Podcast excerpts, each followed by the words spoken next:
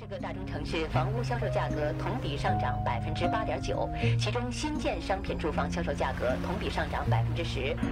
中国国内生产总值为三十三万五千三百五十三亿元，比上年增长百分之八点七。全国应届毕业生的数量达到了六百一十万，加上去年还没就业，合计有七百一十万大学生需要就业。嫦娥一号卫星在精确控制下，今天下午成功撞击月球撞击点。拆迁户自焚事件，三人失业。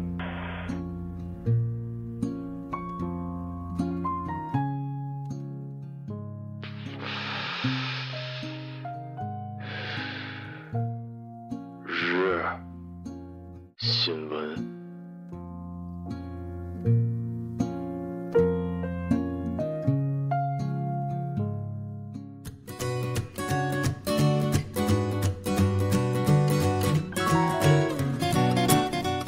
各位听众，晚上好。晚上好，今天是二零一六年十月十二号，星期二，农历的九月十三。欢迎收听日节目。一九九九年的今天是联合国确定的世界六十亿人口日，首都各界人士隆重集会，共同关注人口与发展这一全球性问题。前国务院总理朱镕基为大会发来贺信，国务院副总理李岚清出席大会并讲话。今天的节目主要内容有：永别了高洪波的下半场，防出轨软件卸载难，黑市价格上万。中国游客埃及游，清凉游成通行货币。沪推国内首本小学生男生性别教材，教男孩更为阳刚。下面请听详细内容。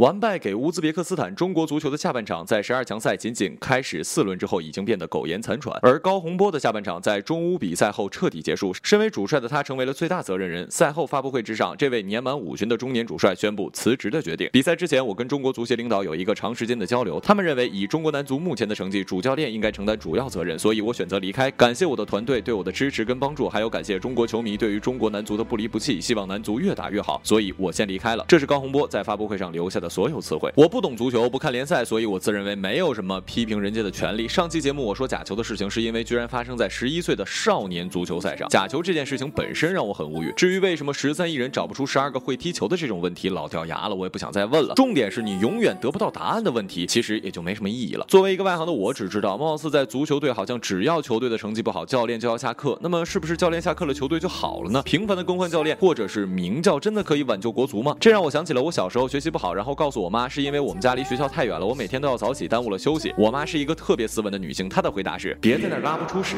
赖茅坑。就这样被你征服，切断了所有退路。我的心情是坚固。一个小小的黑科技软件可以让一个人毫无秘密可言。有人用它来捉渣男、逮小三，称为防出轨软件；有人则将它用于商业竞争之中。如果有人在你的手机上安装了这款软件，并且绑定了自己的手机，那么你手机上的短信、录音、照片、定位都将被截获，然后发送到对方的手机上。成都女子小梅化名疑丈夫出轨，一直抓不到证据。去年的一天，小梅在网上看到了一个名为“防盗软件”的卖家，便抱着试试看的心态下了单。接着，小梅找机会把对方发给自己的程序装到了丈夫的手机之上。从此之后，丈夫的通话内容、短信、照片、手机定位等内容均被这个黑科技的软件截获，然后源源不断的发送到小梅的邮件里。通过监控，小梅发现老公与另外一名异性长期保持通讯来往，这场婚姻最终宣告破裂。我呢一直崇尚自由，即使是夫妻之间与父母之间都是需要空间的。我绝对不会看对方的手机，也希望对方不要看我的。千万别跟我说什么，要是没事为什么会怕看呢？有这种心理的人本身就很奇怪，为什么不给你看就是有事情了？你在主观上首先就把我们认为是有罪的了，这本身就是不信任的表现。如果那样，那又何必在一起呢？如果想出轨，你看我手机，我一样可以。实在不行，我买两部不行吗？人与人之间最重要的是什么？是信任呢。爱贝里，你还在哪里等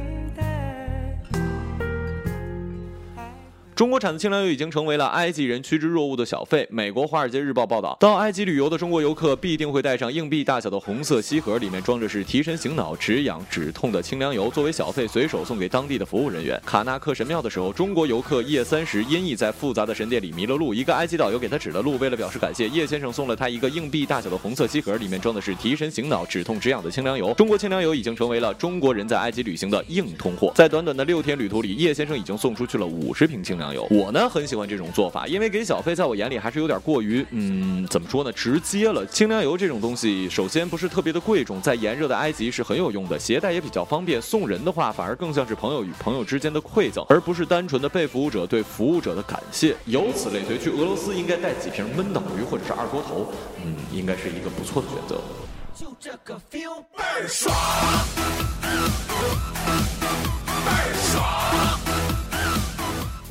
东方网十月十二号的消息，正当校园里鼓噪着男生危机、阴盛阳衰之时，上海教育出版社今日推出了国内首本为小学男生量身定制的性别教育教材《小小男子汉》。该课程以教育部跟上海教委颁发的《中小学生心理健康教育、生命教育、生涯指导教育、安全教育纲要》为主要依据，从人的角度围绕小男生成长必须面对的与性别相关的困惑，组织教学内容，着重帮助他们了解性生理、性心理等方面的知识，增强保护意识，悦纳自己的基本能力。从而提升敢于担当的勇气与素养。确实，近些年来，越来越多的男孩子变得腼腆、很爱干净，甚至有点女性化。推出这种书籍应该会起到一定的效果，但是我认为远远不够。孩子的教育更多的应该在生活之中。现在大家喜欢的娱乐明星，尤其是韩国的欧巴们，好多都是非常柔弱的小鲜肉，榜样的力量是无穷的。包括现在大家都是在城市里关在家里的男孩子，能做的对抗性游戏也是非常的少。像我小时候，放学就满世界跑，上山下河，那时候女汉子比现在可能是多的。父母呢，平时也多带孩子出去转转，多看看英雄主义电影。另外一个选择就是带孩子去看看摇滚乐的现场，让他们知道那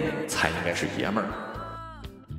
生命该像个爷们儿一样战斗，不停战斗。今日人物：乔蝶。十月十一号消息：河南省南阳市，秋风瑟瑟扫落叶，暖不回的凄凉。老少三代抱头痛哭，只愿一家人共赴刑场。伴随着秋雨簌簌，一阵风吹过，不自觉地合紧了一下外套。门外秋风秋雨，屋内哭声凄凉。娃呀，咱们家就你一个顶梁的，如果你没了，我们可咋办？爸，我不要你死，我不要你死，我把我的肾割了给你吧，只要你活着，就是我们最大的幸福。乔蝶今年十一岁。新野桥庄小学上六年级，平日里他少言寡语，在家里勤快能干，独立性非常强，在学校勤俭好学，成绩优异。无奈父亲乔新不幸患上了尿毒症，无力医治，一家人整天以泪洗面。乔新现年三十四岁，作为八口之家的顶梁柱，正值青壮年，因为会的一手修电动车的技艺，一直一直靠打理修车铺，勉强维持一家人的生活。今年的七月十八号，结束一天工作的他突然感觉四肢疲软、气喘，从而失去重心倒下，在家人的护送下被送到医院，查出患有尿毒症。对于这个上有八十二岁高龄奶奶、下有不满五岁孩子的人来说，一家八口的生活负担都系于他一个人的身上。现在因为病情而无法再劳作，还需要进行两天一次的透析。两个出嫁的姐妹协同家人义无反顾地去医院做了指标配型，无奈都不合格。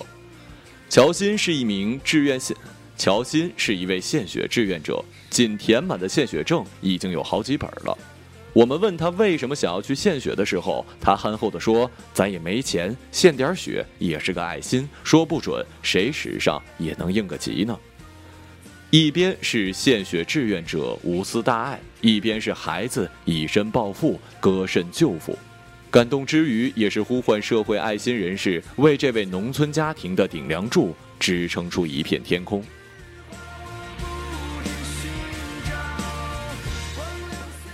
好了，以上就是本期节目的全部内容，感谢各位的收听，我们下期节目再见，再见。